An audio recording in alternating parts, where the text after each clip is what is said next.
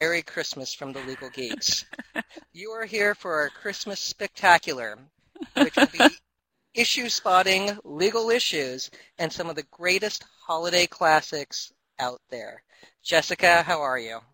I'm good, Josh. Merry Christmas. How are you? Wonderful. You look very uh, Christmassy with the red and the tree. Thank It's- you. Thank you. It's, it's, Tis the season. Yes, it, it is fantastic. There are first ladies who would be envious of you. So let's discuss first and foremost perhaps the greatest Christmas movie ever. It's from just after World War II, and it's Jimmy Stewart's immortal It's a Wonderful Life. Now, Jessica, what's the first issue in It's a Wonderful Life that, that you noticed? Well, the most obvious one is a statement, the famous line from the movie, of course, that every time a bell rings, an angel gets his wings. The teacher, of course, who said that was a public school teacher, so there could be some concerns there about separation of church and state. Um, you know, the whole war on Christmas, of course, every year about what can the school say and can't say about Christmas. Obviously, it was a different time, um, but there still a are the concerns there since the Constitution was written about keeping those two things separate. So there could be legal issues. Yes. And it's it's not actually in the Constitution, but we won't get into Jefferson. Well, all right. The letter to the Baptists. Yes, we won't get into that. But anyway, well, but you could argue it is in the First Amendment, but we won't get into that argument now. There'll there'll be another bar fight. So let, let's focus on It's a Wonderful Life. And, and few people miss that, you know, Mr. Gower, Now know, does have a near miss with manslaughter. but he slaps George Bailey around, and that's child abuse. The- and that kind of gets a free pass. Sure, it's the 1920s, but that's still disturbing. The other, you know, actually 1919, I, I think. The other unfortunate thing in there is if the young George Bailey, who knew the medicine was poisonous, had knowingly delivered that poisonous medicine to a specific person who he knew the specific person was, that'd be murder. Yeah. That would there is no qu- doubt that would be murder, and he doesn't do it. Now he goes to Dad and he does, you know, point it out to G- Gower, but that that that could have been a little creepy if he'd actually delivered it and caused some The movie could have taken a much darker turn there. Yeah. There were a couple spots where they they could have gone un, unpleasant. the other thing I always wondered, just what exactly was Violet's job? You know, Why do you say that? You- Oh. you, you you see her like hanging out with dudes all the time and like you know iron clothes, but it's like is she like you know the socialite for the generals? I'm like, what's what's her deal? Tampa Bay socialite, a liaison to the military. yeah. Uh, up in I, I I think they're in upstate New York. I think they're supposed to be near Buffalo. You know, and Bedford Falls is supposed to be Niagara Falls. But that that's just sometimes just you know weird. Um, Yeah. And the other thing that that really bothers me is that you know Mr. Potter kept the eight thousand dollars and is never arrested, and there's no legal action against Potter for keeping you know the Bailey Building and Loans money. That always Yeah. kind of that's that's not good. And you know the other thing that hurts is there are Potters in my family, Oh. and uh, uh, yes, yes. Now, grand, one of them's named James Potter, so we do get the Harry Potter thing from that, but that's uh, So it's a good and a bad name. yeah, it, it is a little hurtful. So let's talk about a Christmas story. What issues jump out for you, Jessica, with a Christmas story? Well, obviously the big one is the whole, although I can't say this because my son has one, but, um, you know, giving a kid a BB gun. There are obviously concerns about giving that sort of dangerous weapon to a child. Um, you know, it's almost like, could you make some sort of attractive nuisance article, uh, argument, obviously, if somehow he gets hurt or hurts someone else? Um, is there almost some sort of strict liability there for, again, giving a weapon to a child and, you know, just saying, be careful with this and you're done. So, um, that's obviously something that I'm sympathetic to because, again, my son has a BB gun and he loves it, but it is always a nerve-wracking kind of thing. Yeah, you know, and when you when you give a kid, you know, a BB gun, you know, you're supposed to teach them the gun safety and everything that goes with that. And they kind of skip that, and he goes outside and plays with the gun right out right out of the gate. So that's, that's like, way to go, Dad.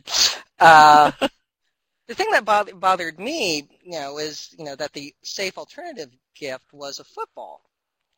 And when you look at all the concussions, you know, that professional football players have and like the the damage that they have and then that the NFL has been dealing with it, you know, this past year especially. You know, mm-hmm. football might not be the safe choice for another gift. The and safe alternative. Saying, yeah, I'm not saying Chutes and Ladders would would be like, you know, would, would make a little boy happy because boys want to go outside and play. We want to play sports. It's in our nature. But it's like, would a baseball... Little girls. Yeah, yes, my mom played powder puff, but do wouldn't it be safer for like a baseball? There's like less concussions and broken bones. I mean, they still happen, but it's less. It is as Minnesota actually just passed a law that all high school football games you have to have an ambulance at the game. And my dad keeps saying, you know, what kind of sport is this? And why are we allowing our high school students to do a game that's so dangerous that there's a state law requiring an ambulance be ready at every game? Um, you're right. Football is very dangerous. That is a, a dangerous sport. Um, of course, I got injured playing volleyball, but uh, so I guess all sports have the risk. But yeah, football is a because of the concussions and the risk of brain damage. It does seem a pretty high risk kind of sport. Yeah, and again, there's like no sport that's totally safe. I mean, we don't play, you know, basketball and you know on a Nerf court, but you know, there's there's always risk. But you know, how do you? What's an acceptable risk to have kids play? Yeah. You know, yeah. just as just as kids can only pitch so much in little league because we don't want them to to have damage. That's true. So anyway, just just just issues, you know, from from a Christmas story. let alone Flick getting his tongue stuck to the pole. So, and uh, oh, I always lived in fear of that as a kid. Yeah, that's uh, that's, that's not wise. No. Now, let's move to a modern classic, mm-hmm. and that would be Elf. First, I have to say I have to give a shout out to Elf. I watch, let my kids watch it this year for the first time, and they love it. They think Buddy is hysterical, and my son is a big Bigfoot fan too, and so he really appreciated the homage to the Patterson film. He even knows the name of the Bigfoot film um, that actually shows Bigfoot walking through the woods, and they have the scene at the end where they capture Buddy on the news uh, footage walking through the woods in Central Park, and it's like a dead on, you know, scene by scene or uh, strip by strip, what I'm blanking on the word, but clip of um, the Patterson film, and so that's very funny, and that's Isaac's favorite part of the whole movie. Yes, and that was clever, just as the Four Horsemen of Apocalypse and the Central Park Rangers. But that was my favorite. Mine too. Uh, but legally, so what are the legal issues? The legal issues would be adoption. How did Papa Elf adopt Buddy legally? You know, sometime in the you know 70s, I guess uh, or late 60s, depending on, on when that actually you know, happened in his birth and when he was in, in there. And did the orphanage ever file a missing person report? Because if, if an orphanage loses a baby, there's going to be problems with that. You would think there would be concern for that. As for the elf part, I would assume that Santa was just kind of some sort of beneficent king, and so they didn't really have to have laws or bureaucracies. He could just say, Papa Elf, you take this baby, and it's done.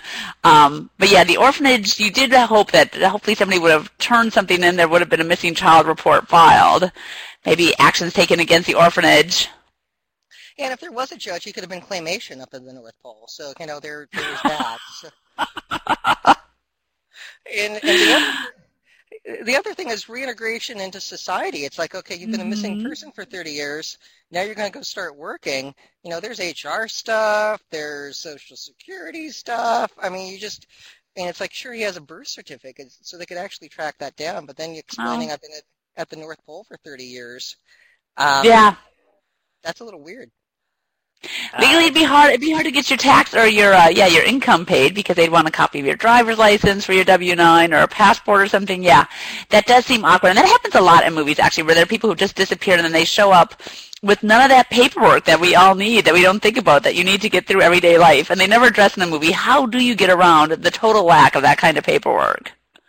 Yeah, well, again, you, you don't have lawyer consultants because that could make the movie boring if you actually got in they might not the like minutia. Yeah. again, the lawyers are going like, whoa, whoa. And I'm sure there are HR people going like, time out. Where are the forms? Yeah, whoa, whoa. There's there's some paperwork to fill out here. Let's let's get into one that I think is very sweet, and I really like this because again, I'm I'm a Tom Hanks fan, and I'm going to go with you know Polar Express. And while I'm not a parent, you know, I do a lot of volunteer work and helping other people's kids, and I can't help but wonder, did any of the parents teach their kids stranger danger? Like, don't get into a car with someone. How about not get on a train? Yeah. In the middle of the night. Did that not? Did parents talk to their kids after this movie? Don't get in a train with a stranger. No matter how tempting, no matter how awesome in the movie, yes, don't actually try this in real life. Yeah. yeah. I'm, I'm, I, I am concerned. This kind of follows the Home Alone. Obviously, a lot of movie plots do center around parents being very neglectful of their children, which is often one of my issues with a lot of movies. I'm like, you know, as a parent now, I get very anxious when the parents are so clearly like just neglectful, um, or the kids are just running around doing things unsupervised by the parents. And obviously, it makes for a much better plot. It's kind of like, you know, good lawyers can be killjoys on movies, good parents can be killjoys on movies, because then the kids can't go off and get into wild adventures. But it is nerve wracking. Yeah, well, it's weird. You know, it's like, uh, whoa, whoa. You know, it's like do we really allow this? So, well, let, let, let's let's go back to the end of the '80s and uh, what what I think is one of the classics because it's it's oh. on annually now, and that would be Scrooged.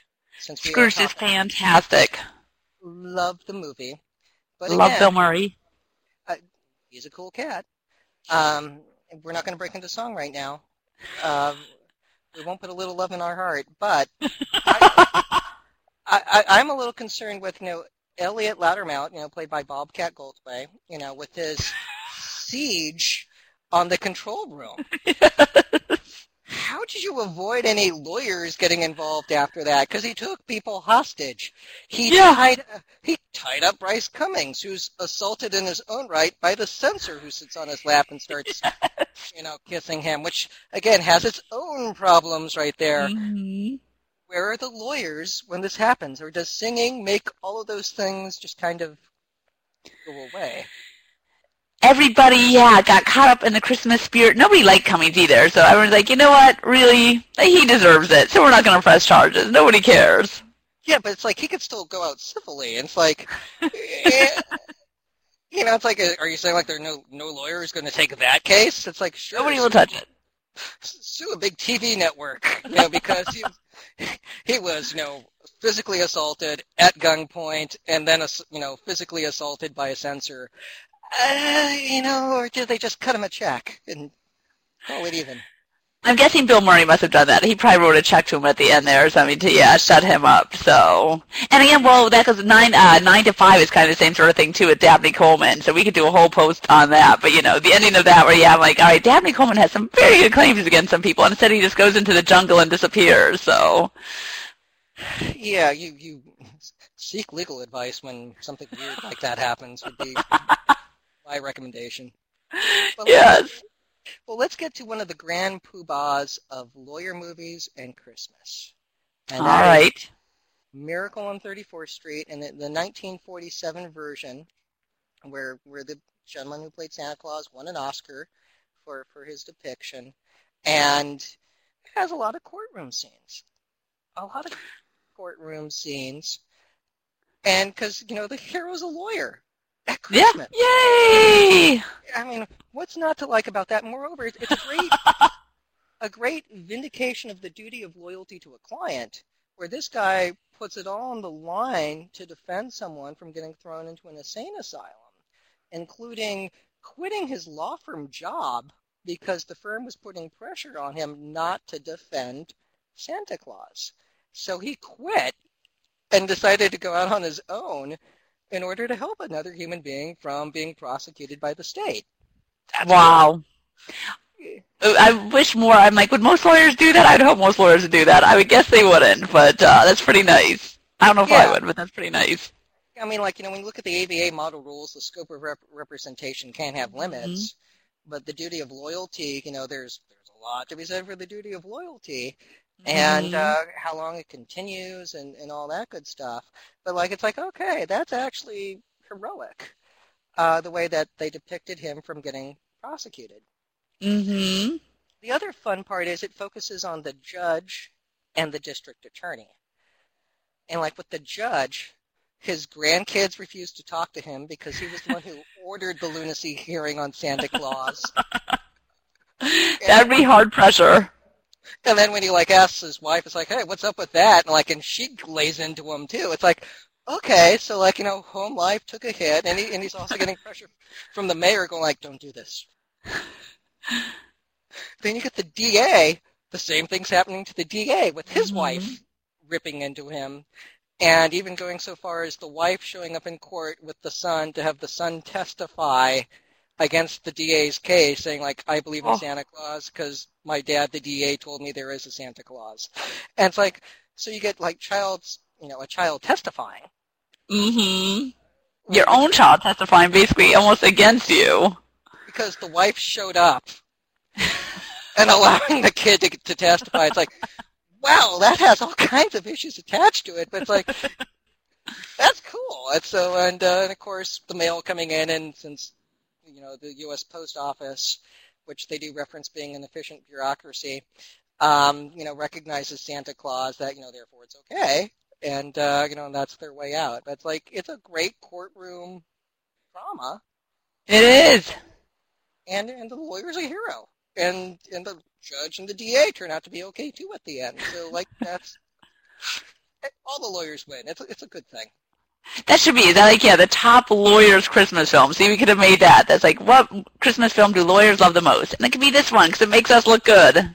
Yeah, it's yeah, we're we're the heroes. You know, Like Jurassic Park, everyone's rooting for the Tyrannosaurus Rex to eat the lawyer, and like in this one, it's the lawyer's the hero. The lawyer protects Santa Claus. It's like we actually get depicted in a very positive light in this movie, and it's like God bless them for doing that in 1947.